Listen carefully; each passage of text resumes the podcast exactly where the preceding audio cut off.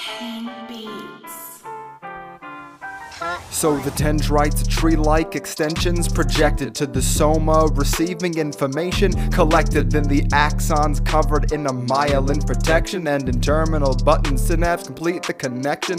If you want to measure resting membrane potential, you'll need a micropipette and recording electrode plugged into a voltmeter measured in millivolts, grounded in extracellular fluid that is essential. Cells sit in solution with potassium and sodium. Special proteins pumping out the latter like a phobia. Different concentrations in the salty utopian abode supported by transporter custodians. The sodium potassium pump is the key, pulling in the latter while the former's pumped out to freedom. Consuming ATP as a form of energy. The K plus wanna be released and they've got a channel elite with two forces in a balance acting complementary. Movement of the molecules concentrationally.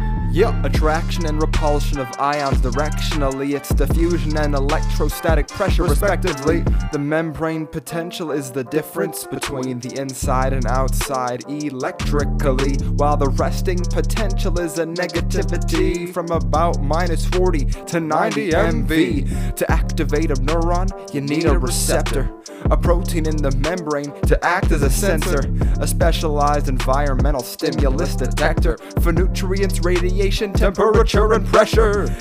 Activation causes the protein to change shape, deformation, and intracellular signal cascade. The effect could be a change in gene expression, say, or the cell membrane might physically move in some way. When the ion channels open and close, they're facilitating more charged particle flow. If you want more firing activity, then organize an influx of positive ions to depolarize. Spoken about some proteins, the pump and the leak channel, setting up potentials for a couple of weeks now. But say hello to three more channels in the battalion voltage gated sodium, potassium, and calcium for information to pass an open channel satisfactory as long as the membrane reaches its threshold capacity. No more sodium enters when the channels become refractory, like halting the assembly line in a factory. Before you know it, in two milliseconds, it's back in business. The gradual return to resting potential is my witness. So a signal reaches the end of the axon, and with this, the vesicles release from the presynaptic tip. Yep, calcium channels open, creating a rift or a split, so a message propagates across the synapse and its bliss. Neurotransmitters dismissed across the cleft and like a kiss, binding on the other side on the postsynaptic lips.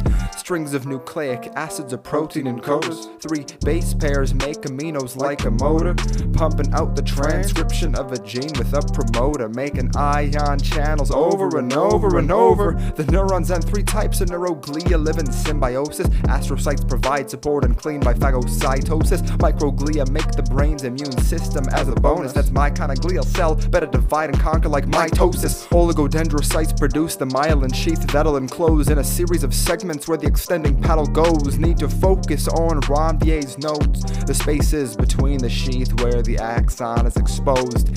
Naked facilitation of a saltatory propagation, a jumping motion of the action potentials information.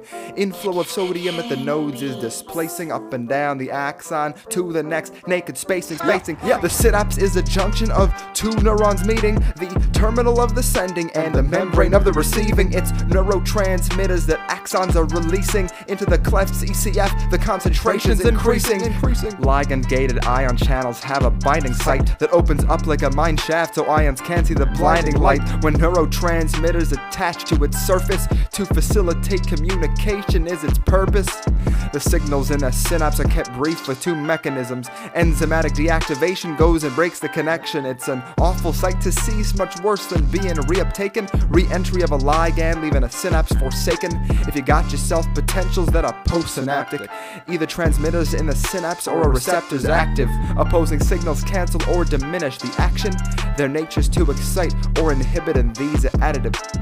Sodium in depolarized, make an EPSP. Chloride in hyperpolarized, make an IPSP. Neural integration is the interaction of these, determined by the receptors rather than the NTs.